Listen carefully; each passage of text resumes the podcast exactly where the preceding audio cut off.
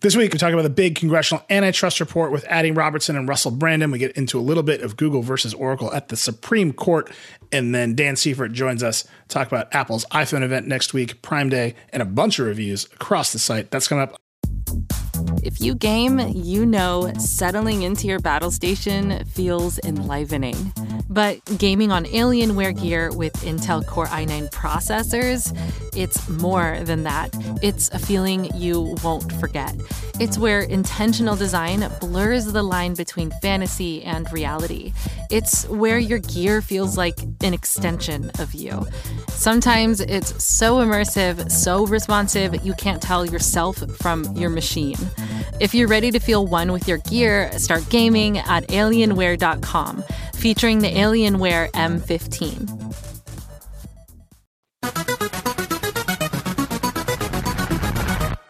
Hello, and welcome to the flagship podcast of Congressional Justice. Huh? I got so I got Russell. I think Russell Yeah. faked it, but I'm gonna I'm gonna accept it. I'm your friend Nilay. Dieter Bohn is here. I'm your worst nightmare. Ooh, good. Adi Robertson is here. Hey. Russell Brandom is here. Why, hello? Adi and Russell are going to join us for the first half to talk about the big congressional antitrust report, a little bit about the it's a decade in the making Google and Oracle hearing at the Supreme Court. Then later on the show, Dan Seifert's going to join us, uh, talk about the big Apple event next week. We had a bunch of reviews this week. Lots, lots going on. I want to start where I always start. Should be unsurprising to everyone. It has been 30 weeks since the president of these United States intimated strongly that Google would be building a website for coronavirus testing. There's no website. Just I don't know. 45 million engineers have been working on it diligently. They've managed to completely rebrand uh, Google uh, like G Suite in the workplace. They've changed all the icons. They've launched f- two new phones. A Nest. They have not yet made a coronavirus testing website. Uh, so take that for what you will. President also, by the way, has just announced that he personally discovered a cure for the virus. I don't know if you've been following that. That's great. Um, so chaos reigns. More COVID updates. I, I just got to get through it. I, it's too much to bear. That these past two weeks have been particularly crazy. But just some second order COVID stuff I want to point out that we covered. Uh, Monica Chin wrote a great piece about broadband infrastructure and online schooling and just how bad it is. I encourage you to read this. A state legislator from Kansas, like a hardcore Republican state legislator from Kansas, shared the piece and said, This is what my constituents face it's a bipartisan issue. It's really interesting. Please read that piece. It really brings it home. Nicole Wetsman wrote a review, I guess you call it, of New York State's COVID 19 exposure notification app that plugs into the Apple Google APIs. The headline is great. I regularly forget that I have New York's COVID 19 exposure notification app, but that is exactly how it's designed to work. Like you're not supposed to know you have it. If you haven't downloaded one of these apps in your states and your state has one, please get it, download it, put it on your phone. It will, in some small way, even if some small percentage of people have it and use it, will have an impact is is what we have been told and what I'm choosing to believe because I'm an eternal optimist. And lastly, just I think a really interesting second order effect of all this. Global TV shipments hit a record high last quarter because more people are home and upgrading their TVs, which will obviously lead us in the second part of the show. Uh, Prime Day is coming. It's TV buying season. It's all happening at once, but you see that second order effect um, of the virus hitting in all kinds of ways. I, I bought a TV for the first time. Ooh, what'd you get? I bought like a TCL 50 inch. TCL's a safe brand to go get. You can just kind of trust it'll work. Yeah, we really like them here. Yeah, exactly. It has the Google TV like Android integration, but I haven't turned any of that on. I just put it straight into the PlayStation. That's it. Yeah. Russell, would you like us to spend the next 45 minutes talking about the difference between Google TV and Android TV, which is what you actually probably have? Because we could do that. No, but I do want the listeners to know that I'm gold ranked in Overwatch now. So That's pretty good. Some cred there. I will say, as we go into the conversation on antitrust, the Google TV, Android TV, Chromecast, YouTube TV is like the best argument for actually not regulating these companies because they will just slowly collapse on themselves. Anyway, just to end it, COVID is the biggest story in the world. The fight for racial justice is in the world. It is top of mind for us. But a lot of this news, and in, fact, I think this tech antitrust report is going to have lasting, just titanic repercussions um, into the next years. Welcome back to Squawk Box. The House Judiciary Subcommittee on Antitrust releasing its long awaited report on big tech. And that report is now officially concluding that Google, Amazon, Apple, and Facebook have monopoly power and Congress must take action, they say, to change antitrust laws. I'll begin by saying the, the chaos of this report being released was very interesting. There are three competing reports, I think, in total. There's one from the congressional Democrats, and there are two from the Republicans. None of them disagree on sort of the facts, the conclusions of the investigation, uh, that the companies are acting anti competitively, and the kind of fundamental conclusion that some regulation needs to happen. Where there is a massive disagreement is on what should be done. But I, I just want to highlight that and underline that. There's very few bipartisan facts in America at this moment in time. Just very precious few facts that both parties agree on. And both parties agree that, that Apple, Google, Facebook, and Amazon uh, are acting anti competitively and they have evidence of it. And I, that's a remarkable thing. So I just want to start there and underline it. But Russell, take us through a little bit of the we you know we thought this thing was coming on on Monday. It got held up. Now there's three reports. What what happened there? Yeah. So I don't. How often do we talk about embargoes? How much listeners know about embargoes? Basically, you know, a, a big part of the news gathering process is people will say, "We're releasing this." And we want to tell you about it in advance so you have time to like put together an article or a review and and it's not just something that you slap to, together in 10 minutes because you want it to be first to tell everyone. Uh, and so they'll say, okay, like here's this you know, it'll be, it'll lift at this time and we'll give you this briefing in advance. So that happened Sunday night. We got that. Like we, we were ready to be working on Sunday. Uh, and then they were said, oh, no, no, no, never mind. Like we're not doing that. And that happened sort of a couple times. And we were really puzzled by it. You know, it, it was no secret that this report was coming at some point. Uh, but it seems like the reason that happened was so the the House is controlled by the Democrats, which means the Judiciary Committee, which is what was issuing this report, was also controlled by the Democrats. The Democrats sort of knew what they wanted to say and were putting together this 500 page report, but they kind of were figuring the Republicans would go along with it. And I think at the last minute, the Republicans were like, we're not signing on to any of this and in fact are going to have two other reports even though that's kind of confusing and we don't fundamentally disagree with what you're saying although we disagree with what about what should be done. Yeah and so one of the reports is from uh, congressman ken buck a republican in his quote i think he said it to axios and he said it to reuters i agree with 330 pages of the democrats report which are the facts. And then his report is called the third way and has some other I don't know what the second way is. I've been very confused about the title of this report. Well, I think the second way is Jim Jordan's way, and he's trying to do some Clinton esque middle path because that worked so well for Bill Clinton, I guess. Right. So then the, the, the other one was Jim Jordan, who's like, you didn't talk about Section 230 and conservative bias at all, which is explicitly not what this whole proceeding was about. Is there actually a report for Jordan? I've gone through this. I have looked and I found like a statement. I'm not sure he's actually put out a comprehensive report.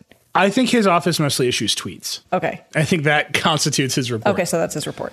You know what would help with the um, the conservative bias problem in, in, Google rankings is actually putting out the report because then the web crawler would have something to you know index, and then you would show up higher in the rankings. Really, like conservative, very very good at Facebook, not so good at SEO is is what I'm taking away from this. Yeah, that's. I think that's totally fair. Yeah. I, I do think it's worth like underlining what this doesn't talk about. Like it's really about competition. And this is, you know, I think for Facebook in particular, when, you know, all the conversation about Facebook up until now has been mostly about data privacy, which this was not about at all. It's not about like, we own your data or you own your data and how are we sharing your data. It's also not really about moderation and saying, you know, these platforms have bad things on them. We should be working harder to take down bad things or not take down things that are only kind of bad. It's really about these companies' businesses, which in particular, like the business of how Google makes money is actually really complicated and mostly opaque to sort of the average Google user.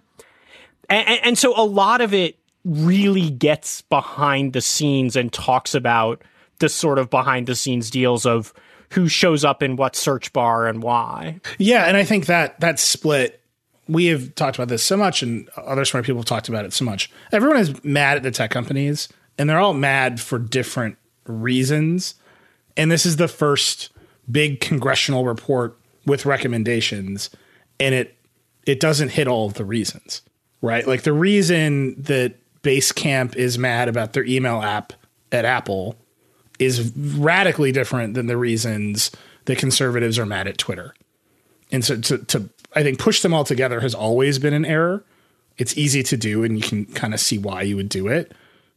Right? Like not letting your app on the store kind of feels like not letting a tweet on your service, but they're actually radically different problems and this one is it has always been focused on competition. So, Adi, give me a sense of I mean, it's it's 450 pages, so do your best. But give me a sense of you know what the report says. I mean, we've obviously talked to Congressman Cicilline, who was the chair of the subcommittee. I would not say there was a ton of surprises here based on those conversations that we've had on the show, but there's a lot of information. So, give me a sense of, of what what it says. So, and this is a really great report that Russell did that we can you can look up, but as we've talked about, there are four kind of different cases against each of the companies. And Amazon, a lot of it is based on the idea that it's competing with its own sellers on this huge retail platform that they make this case is just way more powerful than any brick and mortar store. And so it's using a lot of data that it gets in shopping to just clone and sort of compete very unfairly against the people on his platform. Um, Facebook, a lot of the attention is given to its past acquisitions. So Instagram, there were these hearings about Facebook going into destroy mode if uh, it didn't get Instagram. It's focused a lot on that to sort of nobody's surprise. Then Google, it's just this huge search giant. It's also runs Android. It bundles a lot of these things together in a way that is potentially anti-competitive. And then Apple has the App Store. Like it has iOS, which is this huge platform, and it has the App Store, and it makes apps that often compete with apps on the App Store while charging a commission to be on that store. So that's the kind of general case against them. And then there's a series of remedies that, like we've talked about, are from the Democratic majority. So part of them, the parts that the Republicans, the sort of third way report agree with are we should give more resources to antitrust watchdogs. So like the uh, Justice Department and again, these places are already investigating tech companies, so we're waiting for those reports too. Um, and then there are some sort of individual remedies, like they talk about interoperability, um, increasing that for social services, and making these sort of bans on self preferencing. So companies have to offer their own services with roughly the same terms as sort of other apps that are on their platforms competing with them. Where it gets really interesting is, uh, first of all, they're suggesting that the consumer harm standard is too narrow. That's been a really huge deal with the entire antitrust debate. And so they're trying to uh, make the case that we need to take into account the effect on not just on consumers, but on people who are selling things on platforms and on democracy as a whole, uh, they say. Uh, yeah, here it is. Uh, clarifying that they are designed to protect not just consumers, but also workers, entrepreneurs, independent businesses, open markets, a fair economy, and democratic ideals. So this is just a sort of sea change in how antitrust rules have worked for a while. And then the other thing that's just a really tangible, potentially huge change for the platforms is trying to limit how much sort of vertical integration they can have trying to make them separate the core businesses and the platforms they're running from adjacent businesses that are often competing with the companies on the, that are using those platforms. So Amazon, for instance, it runs its own site. It sells Amazon Basics, which are the products it sells on that site that often clone other competitors. It has a huge streaming service. On its streaming service, it runs Studios, which is a company that produces and distributes movies. It has its own game studio. It's just this massive behemoth and this creates potentially gigantic problems for that. And then it just on the sort of Facebook side of things, it recommends a stricter standard for later mergers. So anything that a company tries to acquire from now on, it's recommending that they take a much closer look at it. Yeah, I thought that one to me jumped out as I mean, how how often have we talked about like shifting the presumption from you should be allowed to merge and you have to find reasons not to to you shouldn't be allowed to merge and you have to convince us that it's okay. Just that alone would like really alter the way that these big companies do business and the way they think about doing business, which is to just be relentlessly acquisitive and shut down any competition in their zone. There's this great quote in there um, from a VC where he says like Amazon is the sun, Like it feeds us and nourishes us, but if you get too close to it, it will incinerate you. and it's like, oh wow, like, like everyone is very existential about the existence of these companies to the point where they're they're making metaphors about the sun and our relationship to the sun. Just a side note, it's a well written report. It is a well. It you know, there's a lot of if you just look on Twitter, it's the reactions are what you would expect. The sort of lawyers and academics and activists that we track are all very happy about the report. The tech industry, that set of pundits is like, this report doesn't un- understand anything about the tech industry.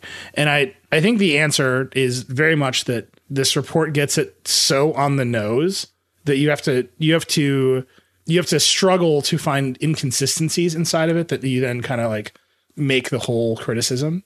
So one of the inconsistencies is uh, a lot of this report, and obviously this is self-serving to us, so take it for what we will. But a lot of this report is about how the tech giants have crushed the press. That's actually where this whole process started. Cicilline was investigating the effects of, of big platforms on local media. That's literally the, the core of all this. And so there's a part in here where uh, they're just going on about how the, the media needs an antitrust exemption to bargain against the platforms. So all the all the local news stations in America can band together, and and, and so I've just read this Chris, and It's like, how is it? How is antitrust enforcement good for tech platforms, bad for them? And it's like because they're huge. Like if you if you're expecting rigid ideological consistency from the government of the United States, like I have something to tell you. it's like there's a it's not going to happen. Like we make different policies for different industries, and it's that I think that criticism that it's badly written is I've just been comparing it to what is actually written. It gets it right. The investigation is there, the facts are there, the amount of complaints are there. There's reporting in here that we haven't honestly quite seen before. And then there's just the notion that this is a different kind of industry and these platforms are different. And uh, so you gave the example of Amazon Basics. They actually directly address the comparison to store brands in stores. And they say the reason Amazon Basics is different is because Amazon has perfect market information. They know what everyone is searching for. They know the prices they will pay, and they can make products to fit into that and put it right at the top of your results in a way that Walmart or Target cannot do in their own stores. And so I think it's responsive to the actual state of the big tech companies in a way that I generally think when we read government documents of this type or when we read court cases, we're going to talk about Google Oracle, like they're just lost in a world of metaphors that make no sense. This report is very much about the thing it's about and it accepts it on its own terms and talks about it in those terms in a way that I think is really powerful. So that leads me to let's. I think we should just kind of take it maybe a little bit company by company. Well, actually, I want to I want to jump in with one other thing that I yeah. thought was so. So we mentioned sort of the the acquisition aspect, and it, it's sort of near and dear to my heart because I think of when I think of like the good times for the tech industry when people liked it. And it was sort of like there's this idea of the startup marketplace. If you just can't get acquired by Google, or like it's way harder for Google to acquire companies, and so there there's a lot of less there's a lot less big ticket acquisitions happening at all. The classic argument has been well, this is going to be terrible for venture capital. It's going to be terrible for startups because there'll be it'll be so much harder to exit, right? And one of the things that has happened that they show in the report is they say as soon as the big players enter a market, the the VC investment completely dries up.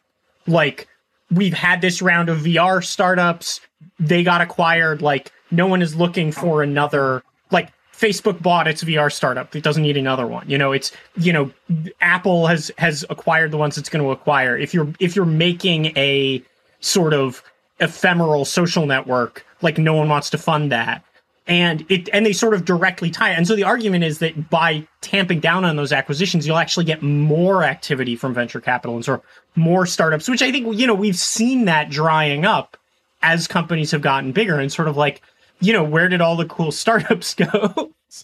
it's it's there. Just take four percent of Google's market share, you've got in revenue, and you've got a spectacular business and no one will do. Like I keep coming back. Why doesn't Apple have a search engine? Maybe because they don't want to make ads, they don't want to tracking, they don't want to do stuff. But like the idea that no other company is interested in a a from scratch search engine and you can't fund it even if you wanted to is is nuts to me. And I think that speaks to that uh, We've heard it. We've heard it called the kill zone. like anything, just like it's it's related to that sun metaphor about Amazon. Like anything that's a little too close, they'll like the big platforms will just kill and they'll tamp down innovation there. And I, you know, maybe building a search engine is too hard, but I don't. I don't. Silicon Valley does not usually accept too hard as a blocker for anything. Like Elon Musk is trying to put a chip in your brain right now, and like maybe some other people can build a search engine. I do think that we should talk about the companies in turn, and we, we might as well start with Google on that note. So Russell, you did write that piece, sort of examining the report through that lens. That's very much how it's organized. It's interesting how hard they came at each of the companies, and on top of that, Google is facing what will eventually be released a lawsuit from the state attorney generals of this country uh, for antitrust behavior. So what what's the state of play with Google? Yeah, I mean this this is the thing. We're also waiting at any moment, and it's sort of being delayed in similar ways. Uh, that that sort of this big Department of Justice report. But yeah, so I mean, Google is in some ways the weirdest one because it's doing so much at once, and so much of the actual business is kind of behind the scenes. Like, so search is a dominant browser. There's this whole section of the report that goes into Google's kind of dissembling around market share of like, well, we define market share differently or we don't think about market share at all. But like, I think anyone listening to the show, like, Google is the search engine. Chrome is kind of the main browser. Uh, and, you know, I mean, th- there's just not, not a lot you can say about it. Uh, and I think part of what they look at is the ties between these things that you know, Google maintained dominance in search through the shift to mobile because of Android. It sort of was so hard to break into search because Chrome was the dominant browser. You couldn't get those licensing deals from, you know, th- there weren't that many other places to go. And so I-, I think the implicit threat here is okay, if we get the big bill and the Democrats sort of get all the legislative asks they want, they're gonna start saying, okay, you can't demand this. And we saw this in Europe that, you know, you can't force manufacturers to bundle Google services with Android.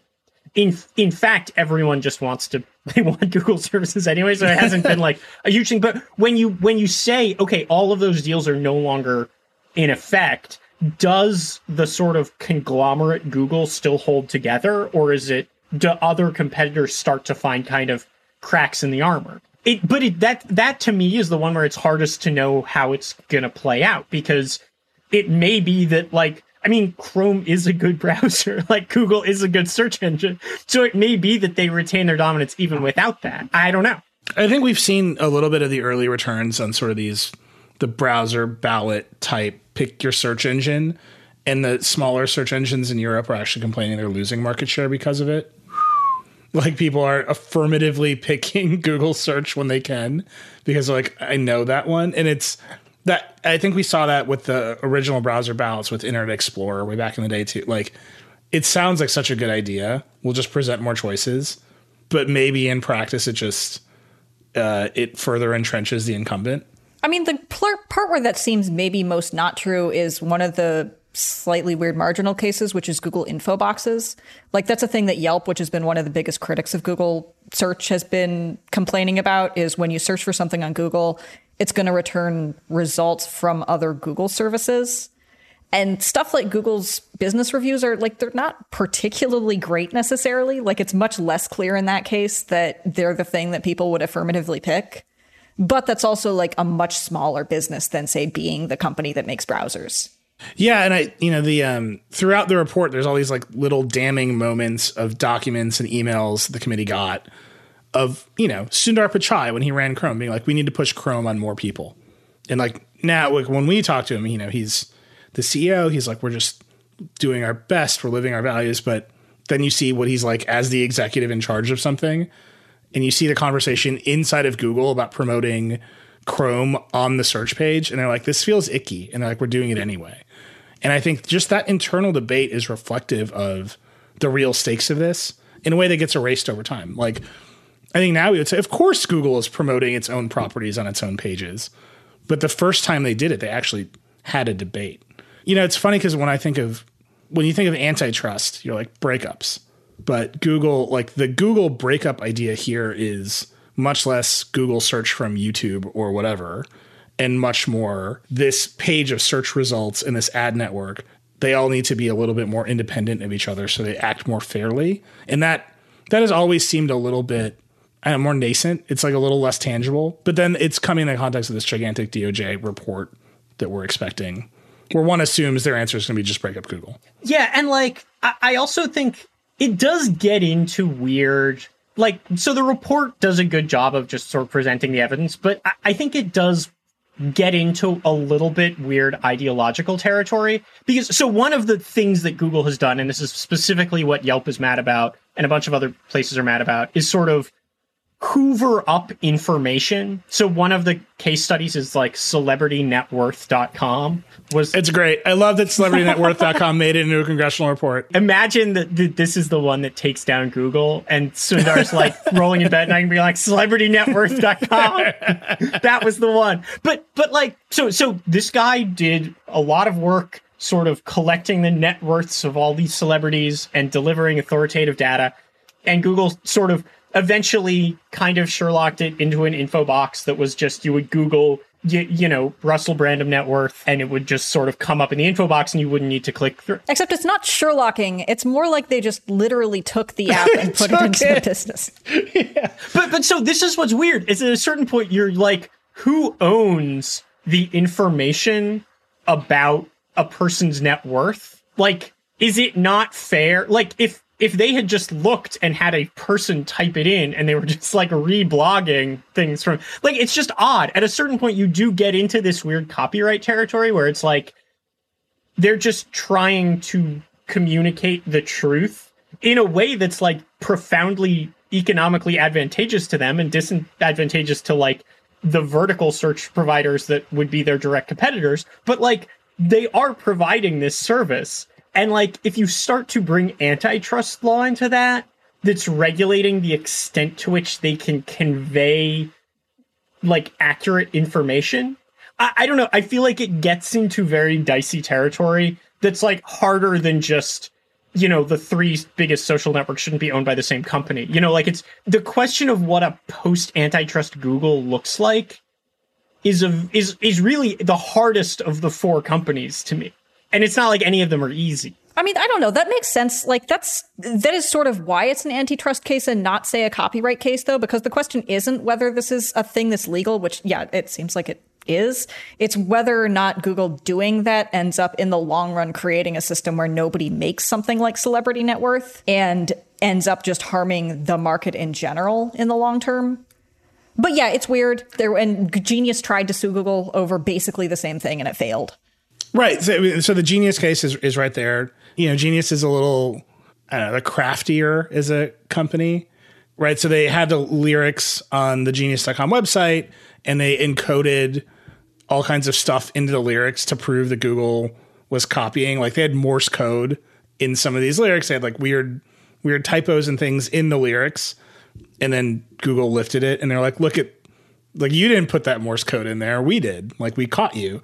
And Google's entire response is, well, we license our lyrics from the same provider. So obviously, and but Ingenious is like, but we give the lyrics to the. Per- okay, you're just lifting from a website. You're not paying anyone. The song lyrics ultimately, the copyright to them is owned by the artists, by the labels. So like they're not even involved in like that. To me is it's at the heart of this whole thing, which is if you if you are starting Genius.com and you know your end result is eventually Google will take our, our entire the value of our entire website and then put us into some weird litigation where we're pretending to own the copyright to song lyrics we didn't write, which we're gonna like you would never start it. You would never start Celebrity Net Worth. Like this is what Adi is saying. And that that is like what the report is getting at. That if these companies have unchecked power, will kill competition. Like you wouldn't even start a company because Google will just take it away from you. I just think that's it's very hard to write a law to make Google stop it, other than saying Google stop it. Well, but when there is pressure on Google, it like has the technical capability to change. One of the big dramas was they were putting uh, misinformation into the info box because people would uh, uh, deface Wikipedia, and then the info box pulled it from Wikipedia really fast, and then it would show up. And so they partnered with Wikipedia to like make it so that if somebody somebody went after a Wikipedia page, it wouldn't immediately show up in the info box inside Google. So a little bit of pressure on them might make them change in theory. Uh, but the the whole thing with this info box is it's actually part of a larger discussion of regular organic search results getting pushed down by other Google properties besides just them sucking up the information. Yelp isn't just mad because they might have been scraping Yelp. They're mad because Yelp shows up 50% down the page, even if it's the first result, because there's a big Google Maps box and there's like four ads and there's another thing over on the side. You just got a constellation of Google stuff before you get to anything else. Google would argue that that is making the product better. That you, you type in local restaurants near me and Google just tells you the answer instead of delivering you links to other search providers that will give you some further answer in the context of this report, I don't know if that argument has carried any water. Like, I don't know if the committee believed that the product is getting better, but that's like very much Google's argument. It's like, we just made our product better. Yeah. And maybe that they don't care, that they, they're more worried about the ecosystem of startups and, you know, diversity of sources of information, et cetera, et cetera, than they do about whether or not Google gets to make its best possible self on the search results page. Fair. Let's go through the other companies uh, a little more swiftly because uh, I want to talk about I want to talk about what is already happening in response to this report existing. Like the companies are changing a little bit, and I do want to make sure we talk about uh, Google and Oracle for just a minute. Amazon, it's you know we've talked about we've had Lina Khan on the show. She wrote Amazon's antitrust paradox. She's on the committee. Um, there's a great report in Protocol about how the committee sort of divvied up the tasks. Lina Khan actually worked on the Google side of it. Somebody else worked on the Amazon one, but Amazon is like where this kind of this sort of antitrust inquiry. We should change the standards. Energy came from. Uh, Adi, what's your read on how the committee is approaching Amazon beyond just shut down Amazon Basics? That's really hard to read. Is the problem? Like Amazon is so many pieces. Yeah, is it just stop preferring your own products? Is it stop competing against your own sellers? I mean, that's what the the non discrimination stuff seems like it could potentially be going for. Is that you have to be able to offer? I mean, potentially you could say they should not be able to use data that say sellers can't access or something like that. But I'm not totally sure what this means for Amazon. I mean, I do think you're going to see Amazon does often very quietly the kind of thing that we see Apple and Google do kind of loudly where they're like, "We're launching a TV show network now." Like and and, and it's sort of is good, but also it's sort of that it's successful and prominent because it's coming from this dominant technology company. So Apple, or I mean, Amazon will do that with like vacuum cleaners and TVs. And I mean, that is in, in a large part what Amazon Basics is. And I think that's definitely in danger. I think also there is a lot of they, because they have so much leverage, the different levels of selling a third party product on Amazon. Like there's there's the sort of Amazon marketplace where you're just like a dude with some products in his house and it's like a website that you can sell them on. And then it's like now you're storing them in the Amazon warehouse and Amazon's doing fulfillment for you. And now you're a preferred Amazon seller and now you're a featured Amazon seller and you're sort of moving up the prestige pyramid in Amazonness. And all of those moves are deeply embedded to you sort of using more of Amazon's infrastructure services and giving them more data on just your customers and, and your broader operations and also just more favorable terms for them as a seller because they have an immense amount of leverage. And I think one of the things we would see in the non-discrimination rules is they would lose a lot of that leverage for just legal reasons. Like you, they would no longer be able to write contracts in a certain way. And I think a lot of that would be very subtle and behind the scenes, but I do think like they're exceptionally profitable for a retailer. And, and I think that leverage is a big part of why. I think you bring up a really interesting point there, which is that the report does not issue specific things that it should happen to Amazon. It says these are the things we discovered happening here are the remedies in general, non discrimination rules. There's one line in there that's like, the company should not be allowed to use their superior bargaining positions, which is like adorable. Like that's like a prohibition on doing business in general. Like that's all bargaining. Someone has a superior bargaining position. Um, so it's it's I think it's important to connect the sort of abstract remedies that are proposed. Here's how we should change the law to the fact that they have all this evidence. Russell, you pointed out in your piece that Facebook is surprisingly the shortest section. So let's go that go through that quickly because I I want to end with Apple just because Apple seems like the most responsive at this moment. Like it is doing the most things to make people happy. Uh, but go through Facebook uh, quickly first. Yeah, I mean, so I think then this was you, you know at the time of the hearing we got this this sort of uh, look at the documents around the acquisition of Instagram. I think a big part of it is making the case that Facebook's acquisition of Instagram was not great and like in retrospect that was a miss by the government. Like the government should have at the very least applied more scrutiny to that. But then I mean the question is okay, what what would you like to do now about this? Congress can't really pass a law to split them up. It can strengthen antitrust laws and and this is where we get into the consumer welfare standard stuff. But a lot of it is them kicking the ball to DOJ. I mean, I, I don't think there's a world in which the FTC successfully separates these companies. But like, th- I mean, I think that The FTC is like we're mad at you. Give us the change from your pocket. right, yeah.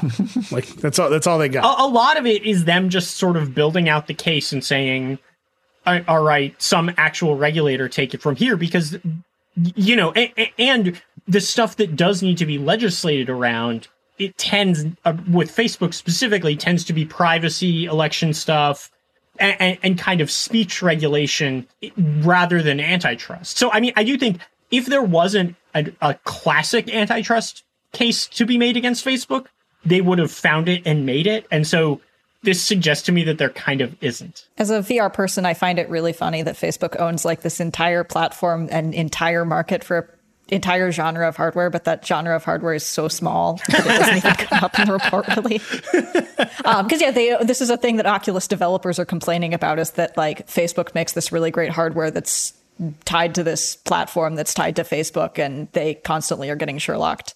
Um, but that's like way down the road. If VR somehow becomes a huge thing, then Facebook has a problem. You know, what's, what's interesting about that is there were, I mean, obviously, when Facebook bought Oculus, Oculus was in a different position than Instagram. So a lot of this report goes into the fact that Instagram was on its way to being a viable business, which is opposed to how Facebook talks about Instagram, which is we found some hobos on the side of the road. We liked their app and we gave them everything, right? And that's like Facebook's version of the story. And the story in the report is Instagram was scaling. They were not having uh, your classic like run out of server capacity problems at a scale bit. Like they were on a path to sustainable growth, and they could have just grown and been fine. Oculus was not there, right? In, like Facebook bought Oculus when it was still like a bunch of duct tape and some like stolen Samsung OLED panels out of a phone, and they were stumbling towards a product. And so I think Facebook has just a much stronger case that they invested in one company that was ahead of the curve before it was anything close to viable.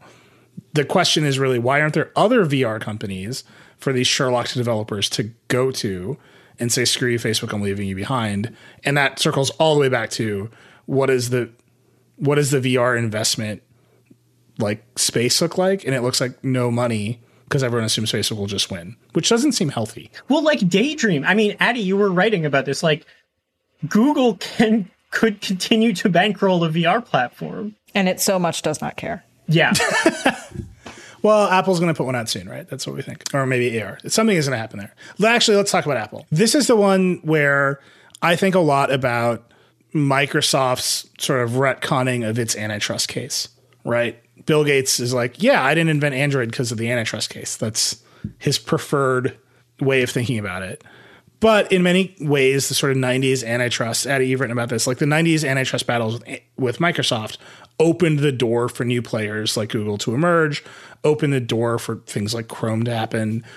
It did open the door for maybe Microsoft. I mean, this is what Gates is saying that he was distracted and he missed the, he missed the trick in mobile. I don't know if I believe that entirely, but right, just the they didn't break up Microsoft. It did not happen, but the the presence of the regulation threat the presence of the scrutiny enabled other players to come in and it changed Microsoft's behavior. Do you think we're seeing that with Apple? right? Like there is the Epic lawsuit, which is ongoing. It seems like the judge hates them both. To be perfectly honest, like she does not like the arguments either side in, in that case is making. Obviously, the scrutiny is there, and then we're just seeing Apple kind of back down. They're letting the game streaming services in there. They are backing off on in-app purchases for apps like Proton Mail and Hey. They're getting they're taking hits from Microsoft, which just changed its Windows Store app policies. Like they're they're kind of giving up a little bit, or they're they're backing off some of their positions a little bit. I mean, their game streaming backing off is uh, it's pretty still pretty onerous and limited. Like the last we heard, there's still you have to basically approve everything as a separate app, which is pretty wild. Um, but yeah, they do seem responsive whenever there is an individual instance of they're just doing something that's clearly really potentially anti-competitive. The cases you mentioned, there was the sort of parental control apps that they ended up letting back in the store so that does seem like they're willing to sort of back down on individual cases, and this could maybe lead to something more macro. Yeah, I just want if you pass the law that says you can't self deal on your own platform, like that has huge consequences for the App Store. The question is whether Apple can show up and lobby their way into some carve out for that law because they can say, look, we already did all the things. We're doing it on our own. You don't need to regulate us. The market is taking care of it and I, I I am trying to I'm trying to decide whether I think Apple is pursuing these changes.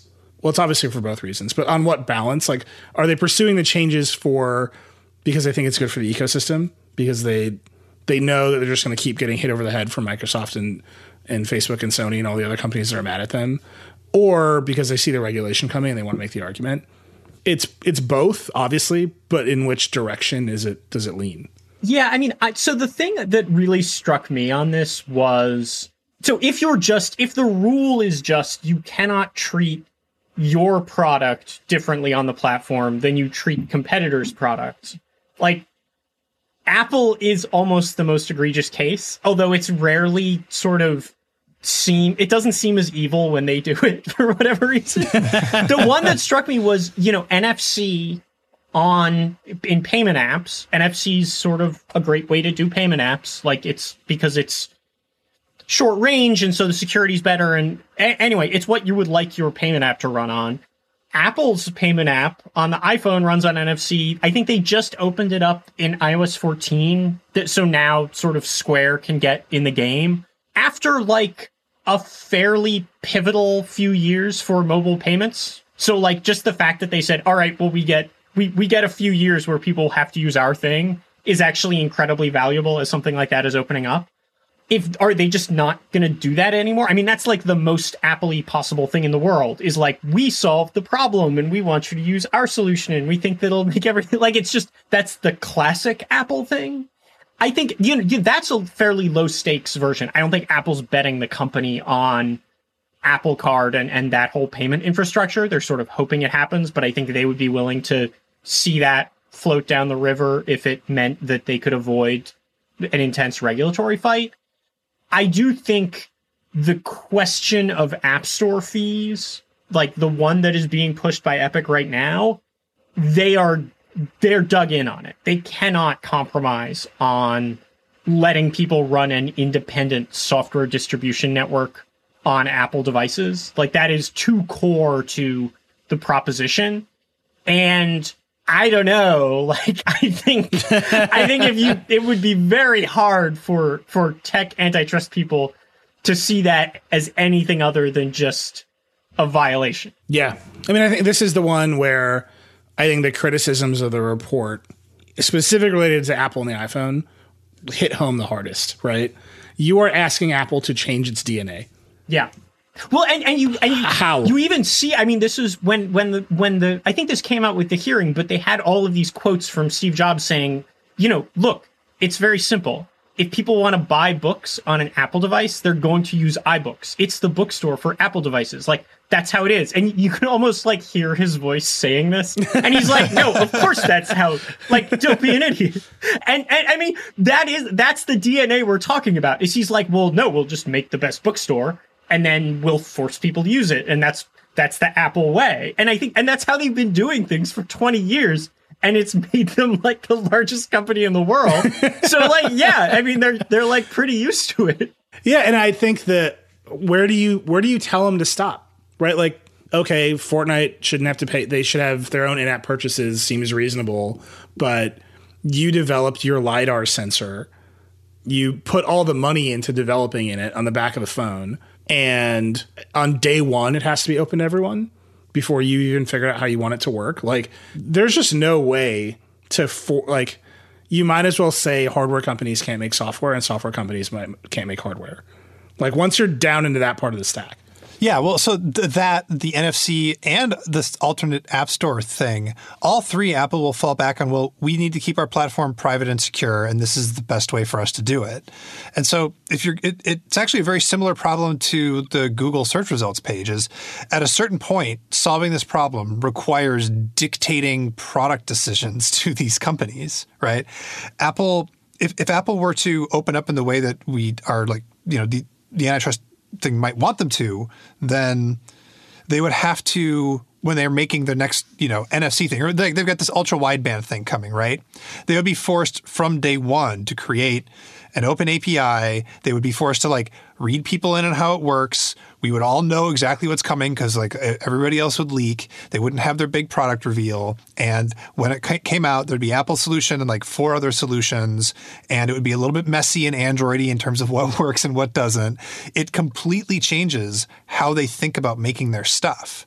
And either you just say, "Yep, we're the government now gets to be in the room with your product managers," or you come up with some other way to slice it. Like you said, like the hardware people can't make software. That is equally problematic.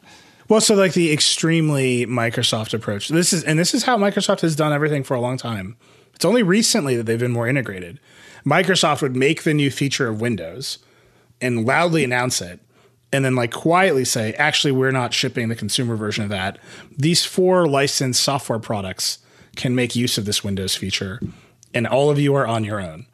And then we, being the extremely gentle and understanding tech critics that we are, would say, why don't you just integrate it and make it on your own? The Apple way is so much better. Every time. Yeah. That is like Microsoft PlaysForSure DRM destroyed itself in the face of the iPod being an integrated solution. And Microsoft was like, fine, here's the fucking Zune. And we were still like, you're too late. The Zune is a great product. And I think it died an untimely death. But that was the cycle that Microsoft was in was they would build a platform capability and let other people build on it.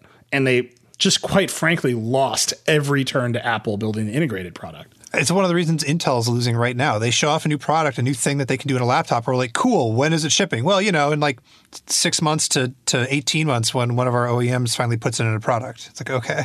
Yeah. And I, this is like, this is why I started the Apple conversation in this way is, is the pressure enough to move Apple to a happier place?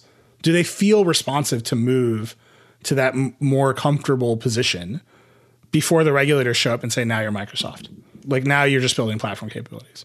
Yeah, I also don't think any of the antitrust people like that there are a lot of people who have they're sort of dedicated their career to making tech antitrust happen.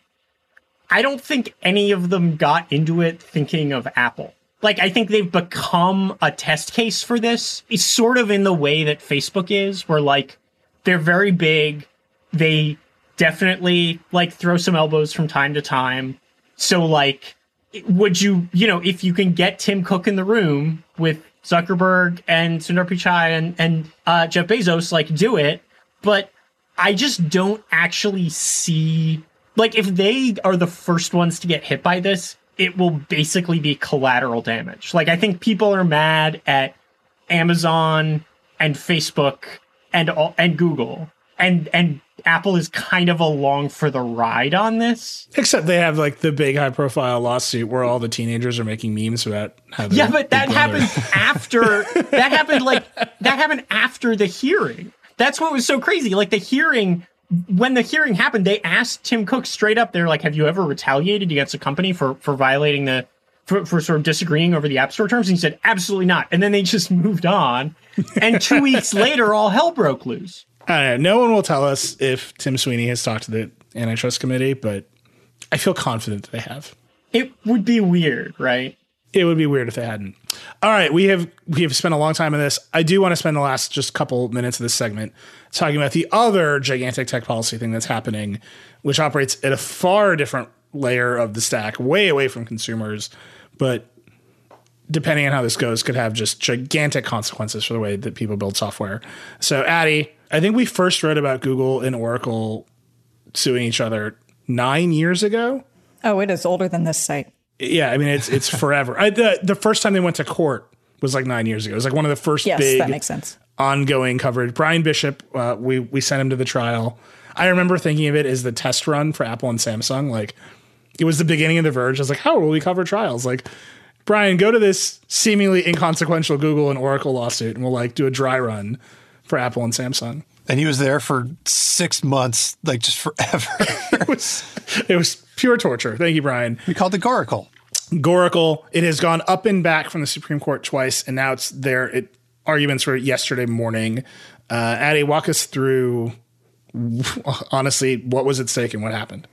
So what's at stake is, yeah, basically we have explained this on our site a few times, but back in when Google was developing Android, it decided that it wanted to make it relatively inter- interoperable with Java. It developed, it used Java application programming interface libraries. So that basically there's like certain structures that it uses that give you access to Java functions roughly. I'm terrible at explaining this because I'm not really a programmer.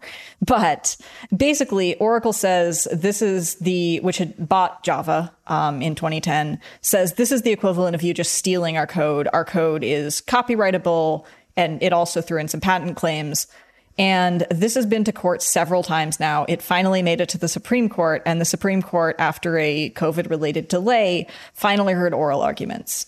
It was just a giant string of metaphors. That was like, it was like an hour and a half of metaphors. Yeah, I, my favorite was the QWERTY keyboard metaphor. Yeah, can someone explain? I saw this flying by in Twitter, and I was like, I, I can't, I don't even know how QWERTY relates to Java. I'm just gonna let it wash over me. Okay, so the thing with the case is that it's kind of very loosely, there are a couple of big arguments that Google is making. The first one is that the code that Oracle is using is uh, that aspect of it is not copyrightable, that they couldn't declare that they just own the structures that let Android call certain functions. The second one is that it's fair use in part because it's the only way to get to a certain functionality or a place, like uh, it's the, the merger doctrine. And Google's claim that's where the QWERTY keyboard analogy comes in is that after a while, like if you invented a QWERTY keyboard, at first there's no reason someone else shouldn't come up with a different keyboard. You could it's a bad analogy because you can't copyright the QWERTY keyboard, but bear with me. If you could, um, then at first it's not a problem. But after a while, if you want to make a product and you want someone to be able to use the product, you need to be able to use a layout that people understand. That's the the QWERTY analogy. So imagine that every key on the keyboard was a like a Java API call, and the That that sounds like my dream. That's all I want in Who life. doesn't love it? Well, it, Adi's right. It's a bad analogy because you can't copyright the layout. But basically, Oracle is saying the structure, sequence, and organization, right? Those are the SSO. Structure, sequence, and organization of the Java API calls is the QWERTY keyboard. And Google's saying, well, you can't you can't copyright that. It's an index. And we wrote all the code underneath it. And even if you could copyright it, just reusing it so people can use Java to write on Android is fair use. This has gone up and down. I think, Adi, like any number of computer scientists have said Oracle is a bad actor here and they will completely redo how people write code. Any number of other tech companies. So, Microsoft's uh, general counsel and president, Brad Smith, wrote an article with Kent Walker, Google's general counsel in the Wall Street Journal, like an op ed, being like Oracle's being a dick. I mean, it's like literally everybody but Oracle thinks that this is a bad idea for Oracle to to to, to win this lawsuit. But Oracle, I think, is just winning this like convoluted metaphor battle. Like it just does not seem like the Supreme Court understood the real. To come back to what I was saying about the um, about the antitrust report, the antitrust report lives in the world of the tech industry. It's using its language. It understands that You can disagree with it, but it's not a bunch of metaphors about I don't know, like retail stores and books and indexes and QWERTY keyboards. It's just describing the things as they are. The oral arguments were was just an endless series of metaphors about other things, some of which had nothing to do with the reality of the situation. I mean, uh, some people pointed, pointed out on Twitter that like Google's lawyer didn't necessarily do them a ton of favors in that aspect, in that regard. Like a lot of the reason there were so many metaphors, there was like it's like a J.K. Rowling novel, it's like somebody's football team, it's like a hit song, um, was that they didn't really manage to distinguish between, say, what an API is, like just this basic functionality that lets something interface with something else, and say writing the code of TikTok. Like if you write a video game code or something that does some very clear expressive thing, that's copyrightable. Like you you can copyright code under certain instances. And they didn't really distinguish between something that is really clearly creative and say the idea that you could have a basic code structure that lets that enables like this basic functionality. So we ended up getting left in the land of like it's like art and you can copyright art. And then the, next to this is the the procedural history of the case, which is that Google has won in front of a jury on these exact claims, but then a court of appeals threw out the jury verdict. So then another whole thing that they're arguing about is whether it was appropriate for the court to throw out the jury verdict. Which you should explain more than I can because I cannot. I have no background for that. So, like the, the really basic way of thinking about it is in any lawsuit, you have questions of fact and questions of law, right? So, like the first thing that you are trying to establish like what are the facts? Um, and so you go to a jury for that. Like did did you do the thing? Did these things happen? Did google copy the code? And you present all the evidence and the fact finder says yes or no. That's the jury. Then when you appeal you assume the facts are correct and you appeal the questions of law. Was the law correctly applied here? Should the law should this set of facts reach this outcome in the law? And that's usually why appeals decisions are very narrow. That's why there's no juries. That's why you don't really get new evidence presented and all that stuff. It's a big deal for a judge to throw out facts, to throw out what the jury said was a fact. This was fair use. This wasn't copyright infringement. And say, I'm interpreting the facts my, my own way, which is what happened here. So that's a, it's just like an issue for the Supreme Court to say whether it was appropriate for the appeals court to substitute its judgment for a jury, which is a fact finder, when an appeals court is supposed to to litigate questions of law. So like that's very wonky. That those, I'm trying to. Those are the precise terms. Uh, usually, when you say people questions of law, you get all mixed up between law and fact. And honestly, there are like probably some legal scholars who would tell you there's no difference between like right. Very philosophical, but the real question is: the jury says what the facts are. Was this copyright infringement? Was it fair use? Those are factual questions, and then the appeals courts are supposed to answer questions of law. Now, whether the Supreme Court decides to kick the metaphor can down the road and just say you can't throw out a jury verdict is like a real possibility here. I think that the Supreme Court, especially in an 8 8 moment, like Ruth Bader Ginsburg, is like, who knows what they will do. But if Oracle wins, like, and we'll see what happens, but if Oracle walks away with a win here, like, literally the nature of how we code software will change unless there's some legislation that makes this okay. So we're tracking it. I don't want to, it is taken over a decade to get to this point. I don't want to let it slide by on our show, but just go read some of the coverage. Adi, I think your piece is going to come out by the time this podcast is out. Uh, it is chaos. It is like the ultimate example of is our legal system prepared for tech industry chaos and like what is really happening with computers? And the answer is no. I, I want to point out my favorite metaphor, not because it's the weirdest, but because it's the most convoluted, which is someone makes a special collection of herbs and spices that they then package and they can copyright that. But then they also publish the instructions for going to a specific aisle in the grocery store and finding the collection of herbs and spices. And the code is like the herbs and spices, and the directions to get to it in the grocery store is like the API. I love that. That's great this is the classic fried chicken law. Classic. It's uh, they call it the KFC rule. Yeah. In, uh, when you take a computer science class, it's great. Uh, read Adi's piece. Tell me what your favorite metaphor for an API is. You can tweet it to at Backlon. That's Great, my thank Twitter you. address. Uh, we got to. We've been going on about legal stuff for too long. We got to break and talk about some phones. Thank you very much, uh, Addie and Russell. It's great to have you. I'm sure we will talk to you again as both of these issues continue winding on. Thanks a lot. Yeah, thanks for having me. All right, we'll be right back. This episode is brought to you by Avast, a global leader in cybersecurity trusted by over 435 million users. We're spending more time online than ever these days, which means we're exposed to more risk too. Avast Secure Browser is the easiest way to keep yourself safe as you move around online. And it also loads up to four times faster than your current go to browser. Here's how Avast Secure Browser automatically blocks online ads to drastically improve website download times. And with advanced security measures built right into the browser, you can safely browse, shop, and bank online without ever thinking twice about whether or not it's safe. With advanced anti phishing technology, forced encryption, and multi layered shields against online tracking, Avast Secure Browser is the fastest, safest way to live your life online.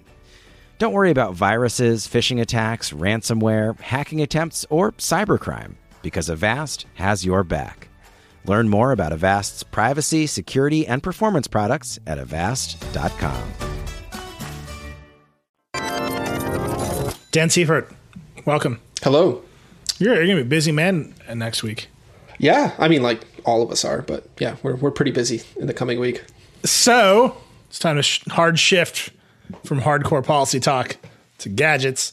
Uh, Apple, as sort of as expected, announced that on October 13th there will be an event.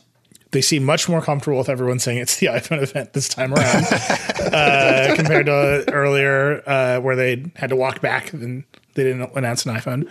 So new iPhones on October 13th. I think we're expecting four, two phones, two sizes each. Yep.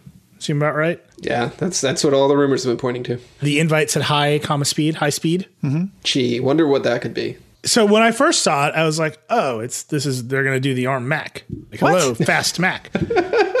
right, and then everyone was like, "Oh, it's because it's going to have 5G. It's going to be faster." And I was like, "But um, 5G is slower than 4G," and that's where my brain is.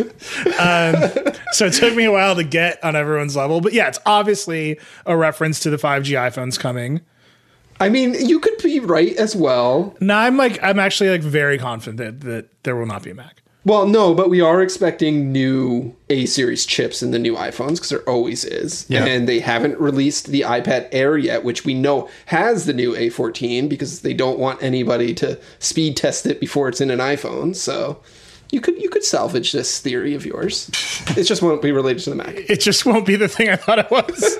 I could just pretend I was always thinking about something else. So yeah, so high speed. We're expecting iPhone. What are they at? 13, 45? 12. What number is it? 12. Yeah. It doesn't even matter anymore. Why do they still have numbers? It's like the only thing in the product lineup that still has a number, except for the watch, I guess. There is a possibility that they call it iPhone 11 5G. They pull a Samsung. There's also the possibility they could call it an S line. Does they have to redesign it? Yeah, no, the, the rumor is it's going to be redesigned to look more like an iPad Pro. Yeah, and they but they, they just like necessarily have to redo the antennas for 5G. Yeah, of course. Yeah. Especially if they do millimeter wave. And if they redesign it, they're going to rename it. Exactly. So iPhone 12, maybe they'll call it the iPhone 12 5G. I would almost bet money that they will definitely not call it the iPhone 12 5G. Um, it's just very not Apple. So iPhone 12s, we're expecting probably a 12 Pro. Fair bet that there'll be a LiDAR sensor on the back of that one. And then sort of the mainstream iPhone 12 with 5G.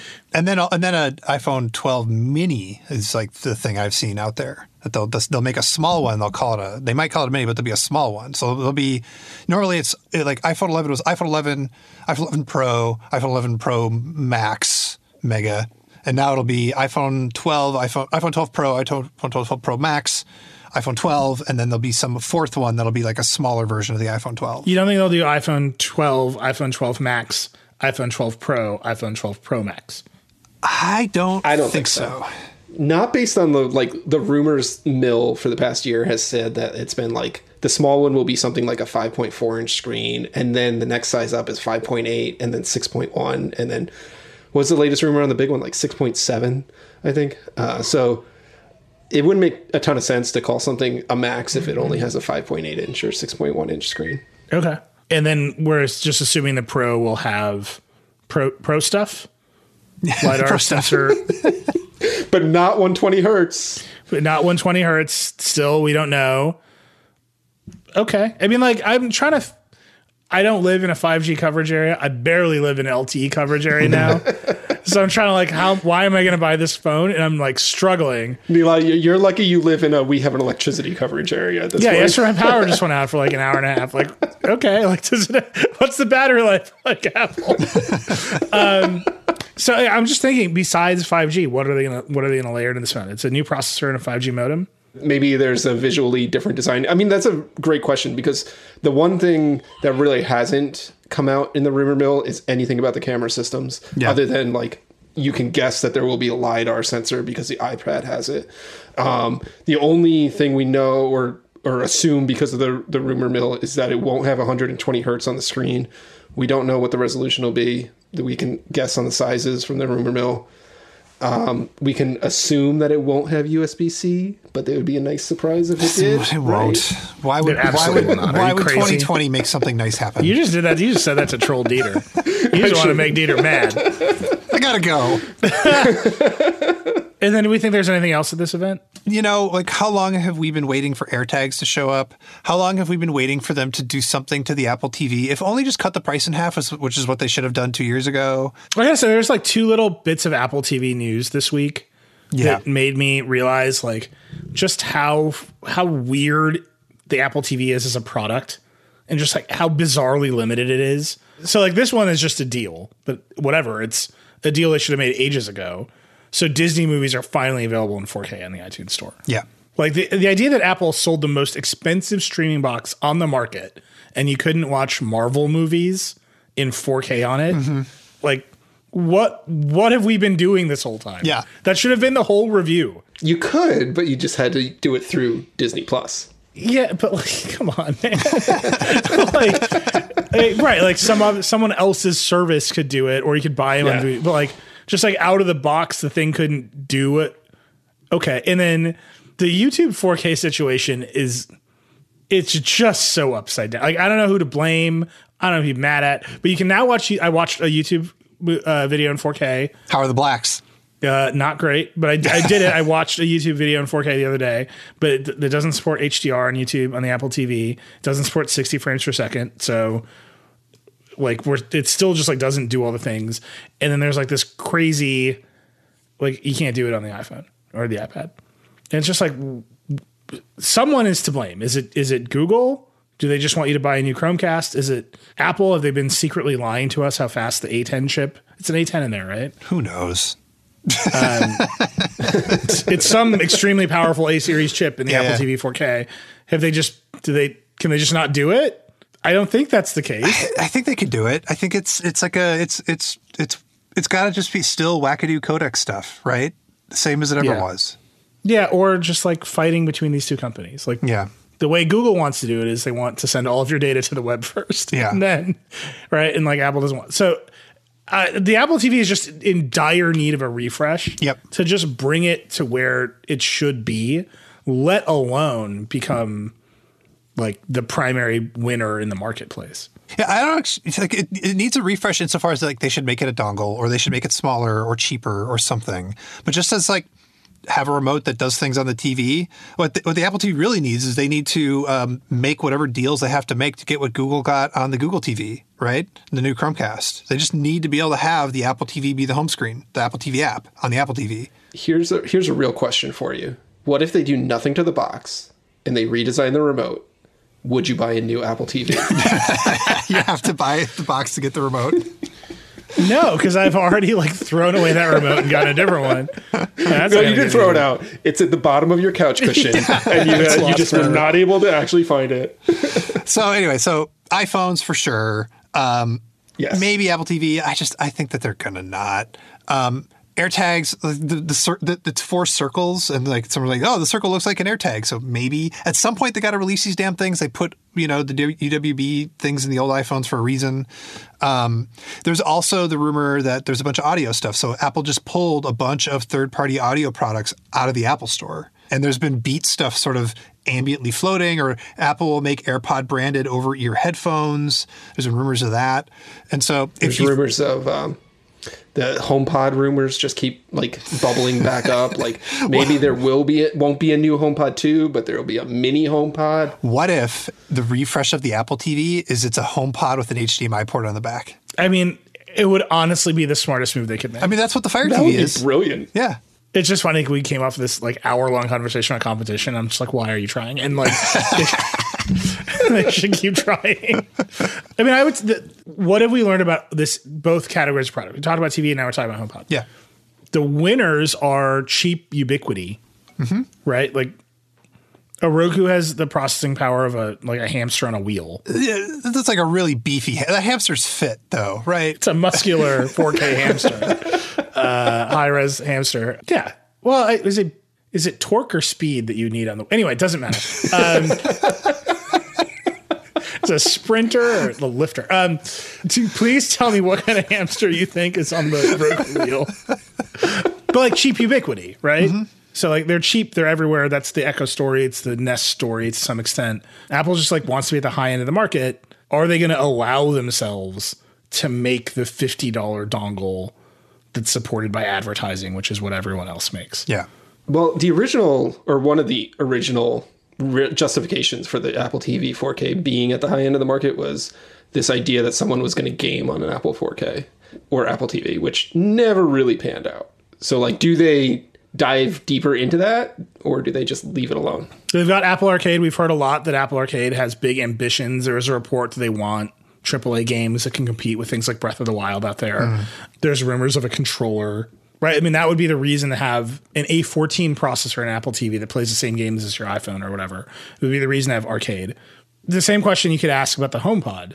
Are they going to make the HomePod Puck that costs $30 where the business isn't selling the expensive hardware? It's your Apple One subscription gets you a Siri that works. That would mm-hmm. actually be very compelling.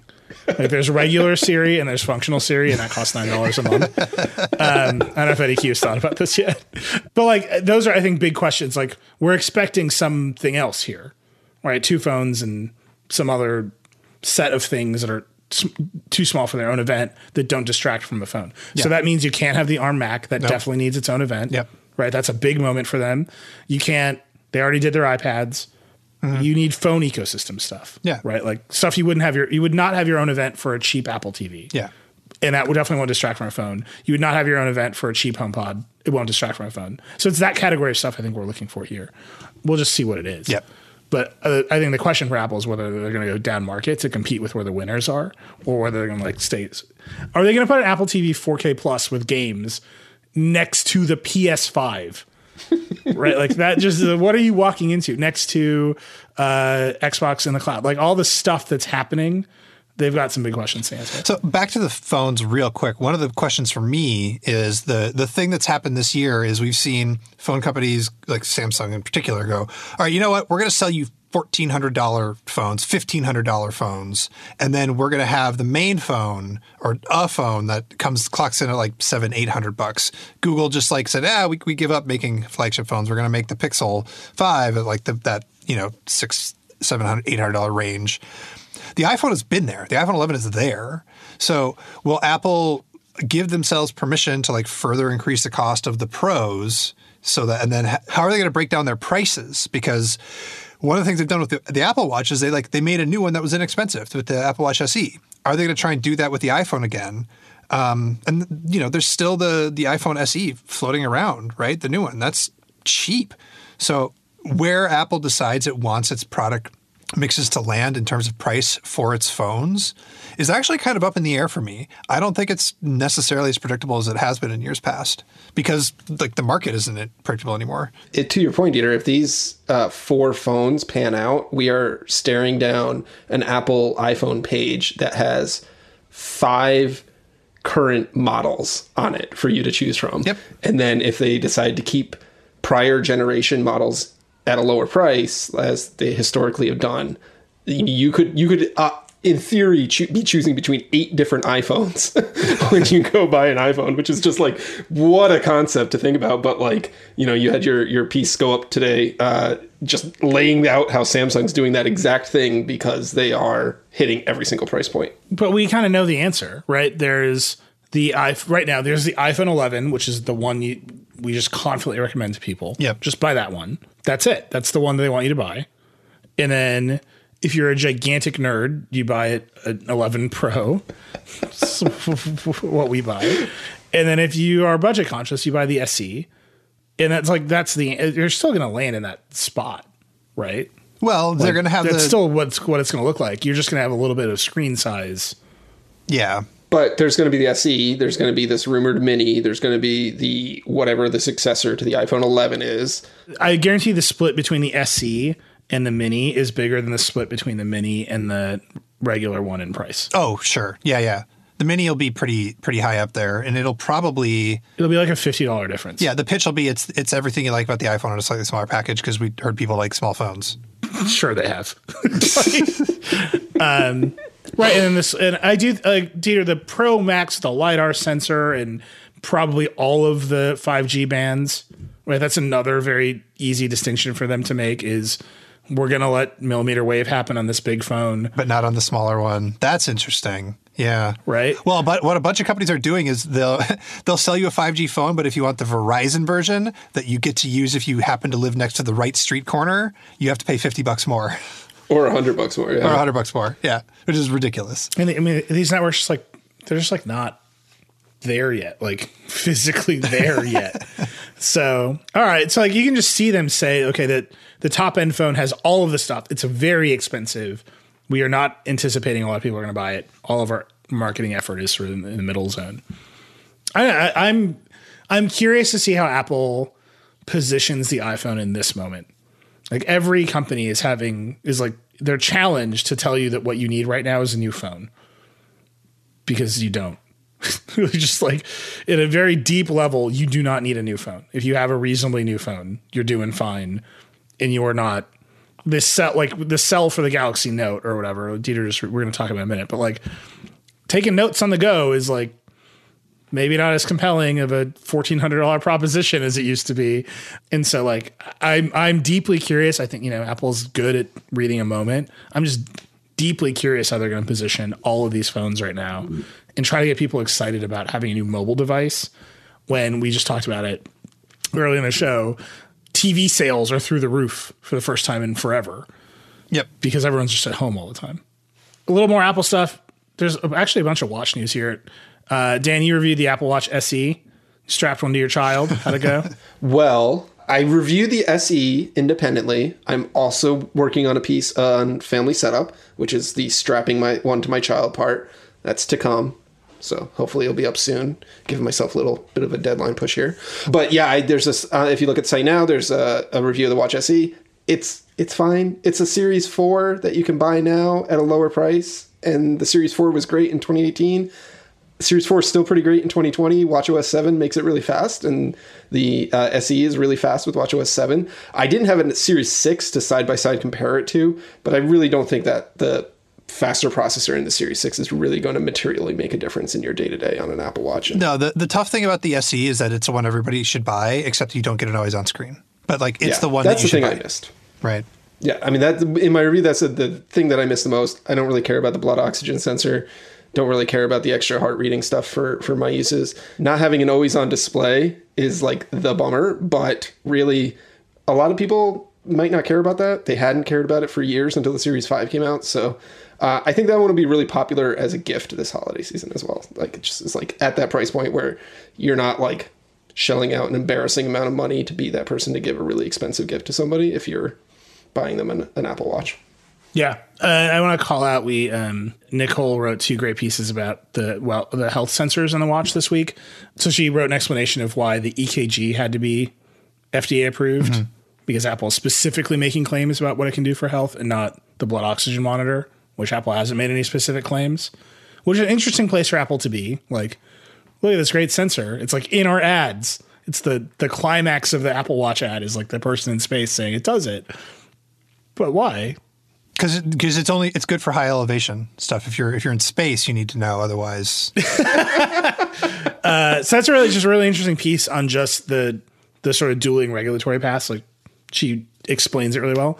And then uh, there was a study which I think is really interesting to think about, which is having the heart rate monitor on the Apple Watch has resulted in people over going to the doctor and like too many false positives. And that's just one of those things to unpack. Like yes, it has saved some lives. Apple is very proud of it. That's a good outcome. We're happy about it.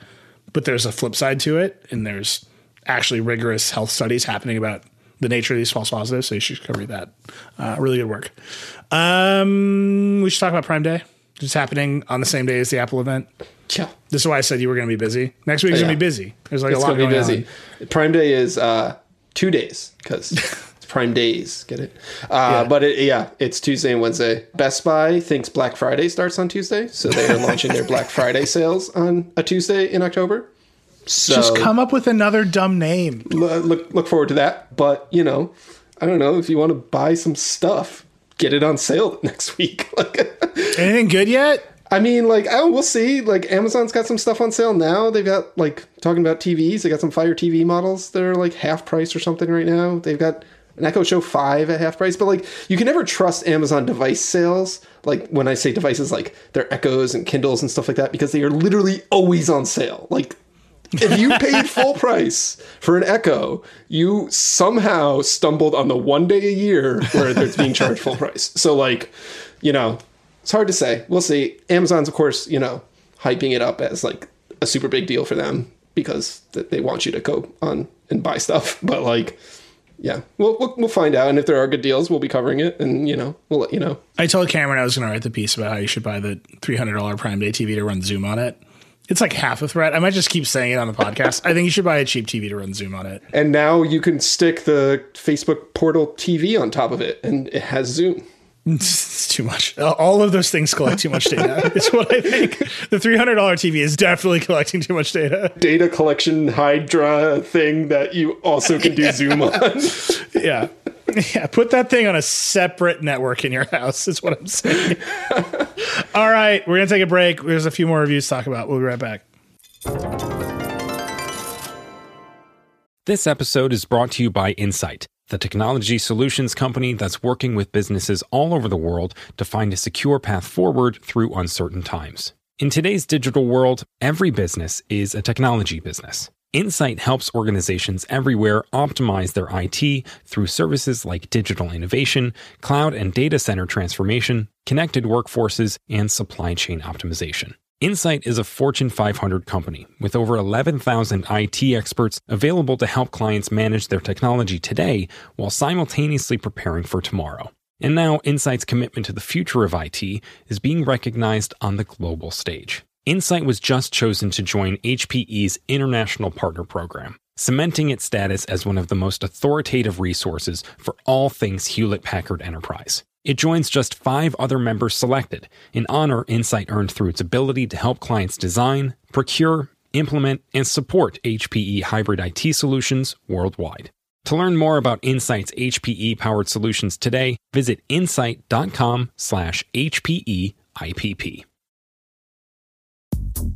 If you game, you know settling into your battle station feels enlivening. But gaming on Alienware gear with Intel Core i9 processors, it's more than that. It's a feeling you won't forget.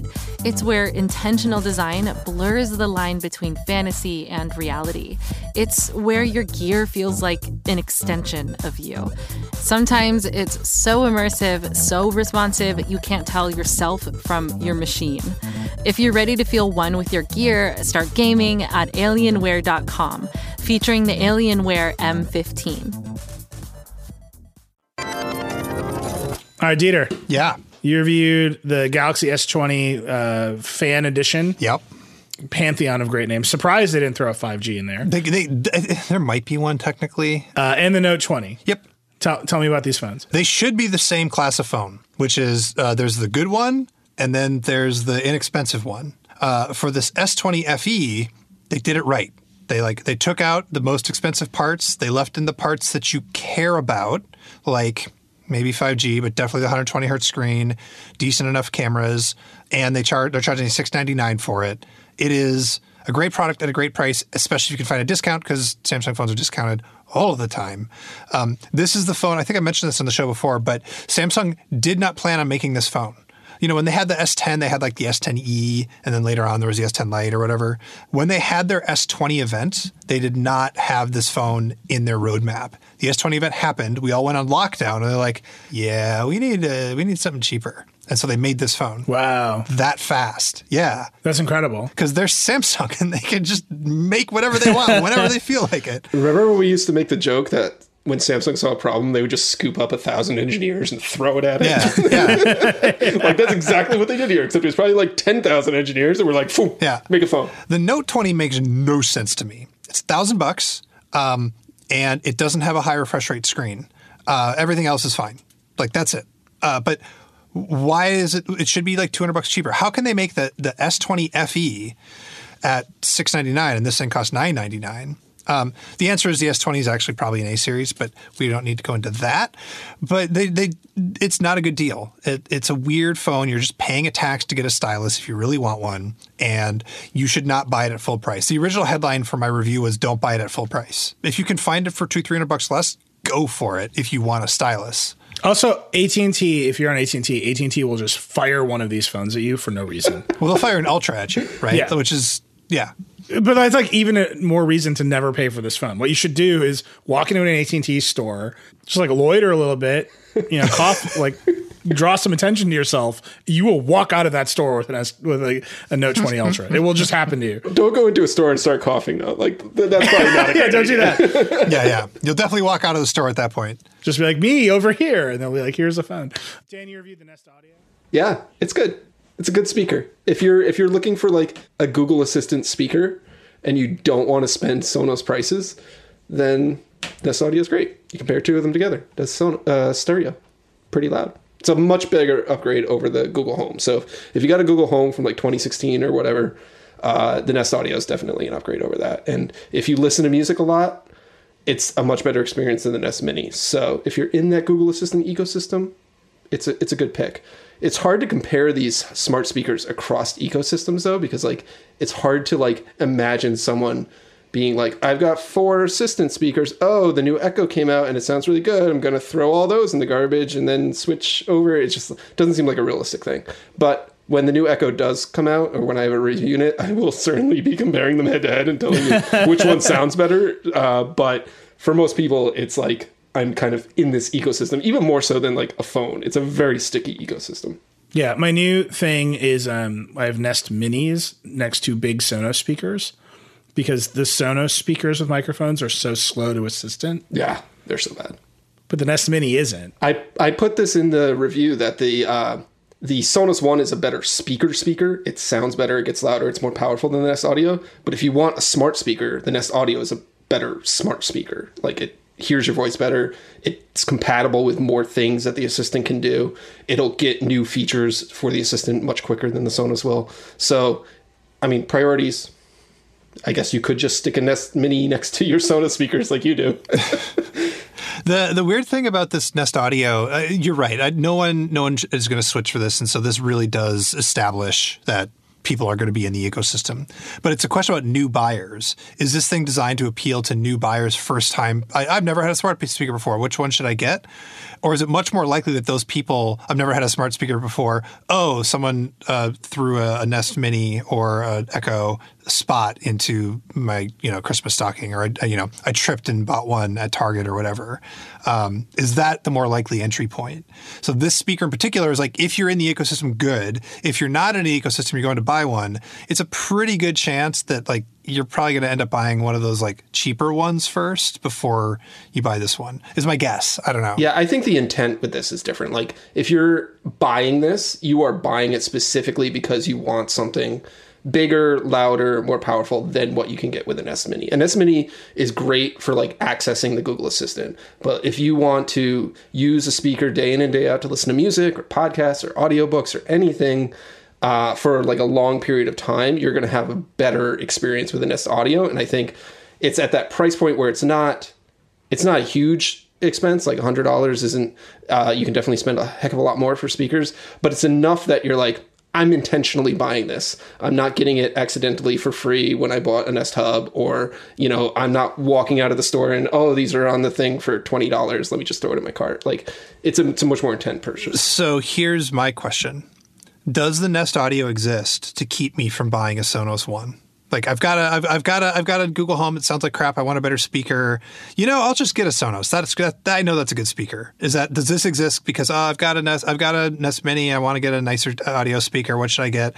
Oh, well, I could just get the Google one because I've already got this little mini thing here. Does it exist to keep me from buying a Sonos? Yes, they're competitors. Like they are competitors in this space. They're not buddies. Like they're like Google would rather you buy their speaker than Sonos' speaker. Yeah, I, I think Google has a real a real positioning problem there, right? Like we have seen Apple. I mean, obviously, the HomePod was way more expensive, but Apple made the entire case about sound quality, and no one cared. Like, just no one cared. And like, yeah. how many like stereo forum influencers did Apple like convince to write gushing posts about how they could throw away all like no, those guys are back on the forums saying like, I spent eight thousand dollars on speakers again today. Like, you know, like it didn't they didn't throw away all their speakers for their home pods, I guarantee you.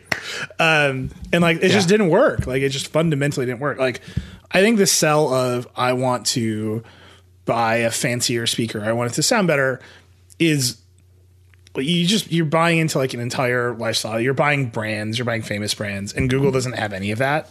Mm-hmm. And so like they're I think they're in a weird place where they have to build up that cred. Amazon has been slowly doing it, you know.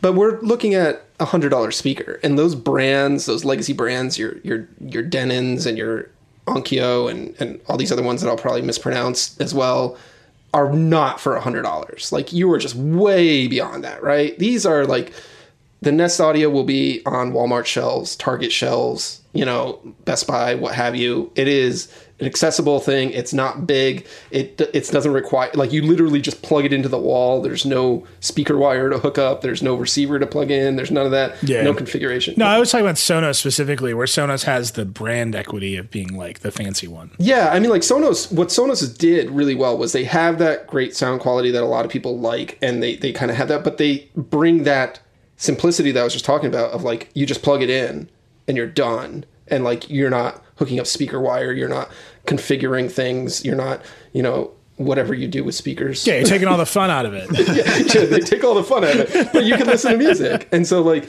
I yeah. think I think honestly that conflict that you pointed out is tougher for Sonos than it is for Google because Google is really like like they have the Google Home Max, but like most people are not buying the Home Max. It's it's it's probably not something that most people are investing in because it's more expensive and it's bigger. The Nest Audio is in this like sweet spot of like, which I, oh, that, that was my headline, wasn't it? Yeah. Uh, it's like this sweet spot of price and performance, and it's good enough. And like, that's really where Amazon's Echoes have like kind of sat for the last couple of years as well. Like, they're really accessible prices, they're always on sale. Google's probably going to put this thing on sale all the time as well. So, like, they, they sound good enough that for the average person, for even for me, like, I, I'm, I'm it's, it's certainly enough of an experience that like I, I'm not like compelled to go to the next step and then the next step beyond that. Yeah. I just think that um, of, all of these, which is the one that's most interesting, it's the new Echo Show with the screen that moves around. Right? It's like you're just kind of like up against like everybody has dots and minis and all this crap in their house. Like, you know, it's like not hard to to find everyone with a first gen Echo. Like, they have been flooding the zone with the microphones and the speakers, making the case to upgrade. I think you have to add something else. So like a moving screen is like, oh shit yeah, I mean, like we've seen that over the years with Amazon's. Like Google took four years to replace the Google Home. That was like an eon. But in Amazon's case, they've been updating every single year, and they've already done like the sound quality upgrades. Like your the Echo you buy today sounds a lot better than the Echo that came out in 2015. The Echo Dot that you can buy today sounds way better than the first Echo Dot. Like there's surprisingly good uh, audio quality out of them. So now this year it's been really interesting that they completely flipped the design to give you a reason to upgrade. So now the echoes are balls instead of cone or cylinders, and the Echo Show moves like it's a, they they they knew that increasing the audio quality on the Echo Show is not going to get someone to upgrade an Echo Show. Just it's it, it, there's like real diminishing returns there. But if the screen follows you around yeah. and like moves around like that is a very compelling reason, assuming it works. It's amazing how simple I am at the end of the day. I'm like, oh, it moves. I got to get that one. Uh, we are way long. Uh, Dieter, I just wanted to quickly talk about what's going on with G Suite. It's not G Suite anymore, Neil. well, so they they took the only reason I'm bringing this up is like this is like one of those moments where The Verge just drove a, a, a very dumb story. So they were obviously like preparing to roll this out, and they rolled out a new Gmail interface a little too fast. And so it broke Gmail search for a lot of people in like a really particular way. in a very particular way. So if you search for something, you could no longer select every message in your entire inbox on the desktop that matched. You could never do it on a phone, and then like delete them or mark them read. And so every power user of email just like fell into this like chaos mode. And like a flood of tips came, and we wrote about it. And then Google was like, "Crap, we're gonna fix it." And then the next day, they're like, "We're rebranding all of G Suite." So it's called Google Workspace now. They added like a new tier for small businesses. They changed all their icons, and so I wrote this thing. I was like, "Here's the here's the rename. Here's why they want to make you to not have to open up new tabs anymore, so everything works inside everything else." Um, and they're changing the icons, and I bet that's going to annoy people. Uh, here's all the new stuff. The end. Tom Warren says, "Hmm." That's oh, that's really interesting. And he just writes a post saying they're changing the Gmail icon. That's all anybody cares about because it's like not not a pretty icon, really. It's just kind of like a lot. Yeah, none, none of the icons are good. They're all just kind of a mess. The Google Docs icon is like, why is that a doc? I don't understand. Um, it's rolling out to G Suite business users first. Uh, there'll be some, you know, consumer stuff. The confusion of what exactly Google Chat does for consumers versus businesses will continue. Um, Google's really proud that like they've sort of beat Microsoft to the punch on these little fragments of apps inside other apps thing. oh, good, they made OpenDoc again. Yeah, the fluid stuff is still like sort of in beta, blah blah blah, um, like available, not. I don't know. It's called Google Workspace now. I guess it's ni- nicer to say that than um, than G Suite. But yeah, the, you know, they're just like everything eventually turns into OpenDoc or Wave. Remember when it was called Google Apps? I will say that uh, they've done more to G Suite apps in the past year than they had in like the three years prior. But there's a new guy in charge, right? Javier. Started to improve the iPad app a little bit. Yeah, there's a new guy, Javier Soltero. Yeah, yeah. So um, he's done a bunch. Uh, they're moving forward, and uh, yeah. So there you go. That's that's what's happening. You're going to have a new Gmail logo. that's connected to a massive re-architecting of the entire product. It's not my fault, Um, but you knew this was coming when they put Meet on the the the Gmail app, right? It, we begin where we end with an obvious antitrust violation from Google. exactly. okay, that's it. We are this time we are actually way long, so we got to wrap this up. I want to call out two more stories. Um, you might have heard about SPACs, Special Purpose Acquisition Vehicle, the hottest tech boondoggle going. Uh, it's how companies are going public without having to go public. It is wild. Uh, Liz Lopatto wrote a great explainer of it. It's a very fun. I encourage you to read it. Even if you're only lightly interested in business, it's just Liz at her best. So just go read it. And I have to call out this interview Jake Kastrenakes did. If you're on TikTok, you have probably just heard one of these beats. The guy behind all the most viral beats on TikTok, literally, he, he's named himself Ricky Desktop, which is an amazing name. He's 22, and the way he talks about being famous on TikTok is the most calculated shit I have ever heard. it is incredible. It like restored my faith in humanity. The kids are like, I'm gonna get famous. I know what to do. I'm put water drop sounds before the beats so famous TikTok dancers can do a whoa. Like that's how he's thinking about it. It is wild. I encourage you to read it. It's just a side of, a side of TikTok that hasn't been explored and just a like a great interview with a, a hilarious character, Ricky Desktop, my new hero. Uh, check that out on the site. You can tweet at us. Dieter's at Backlon. Dan is at DC Seifert. I'm at Reckless. Dieter, you got another one coming on Tuesday? Yeah, uh, we are going to be talking to a guy you might have heard of. Uh, his name is Marques Brownlee. He does a, has a YouTube channel. He's like a young upstart. Yeah, yeah. No. Uh, so I'm looking forward to that. That'll be on Tuesday. That's great. And then obviously, Apple event, Prime Day, review season continues. Big week next week. Eventually, uh, there's gonna be election too. It's like some little minor news in the background. Just a lot going on uh, through October. We're trying to get through it every day. But we'll see you. We'll see you next week. It's gonna be a big one. That's it. Rock and roll. Go vote.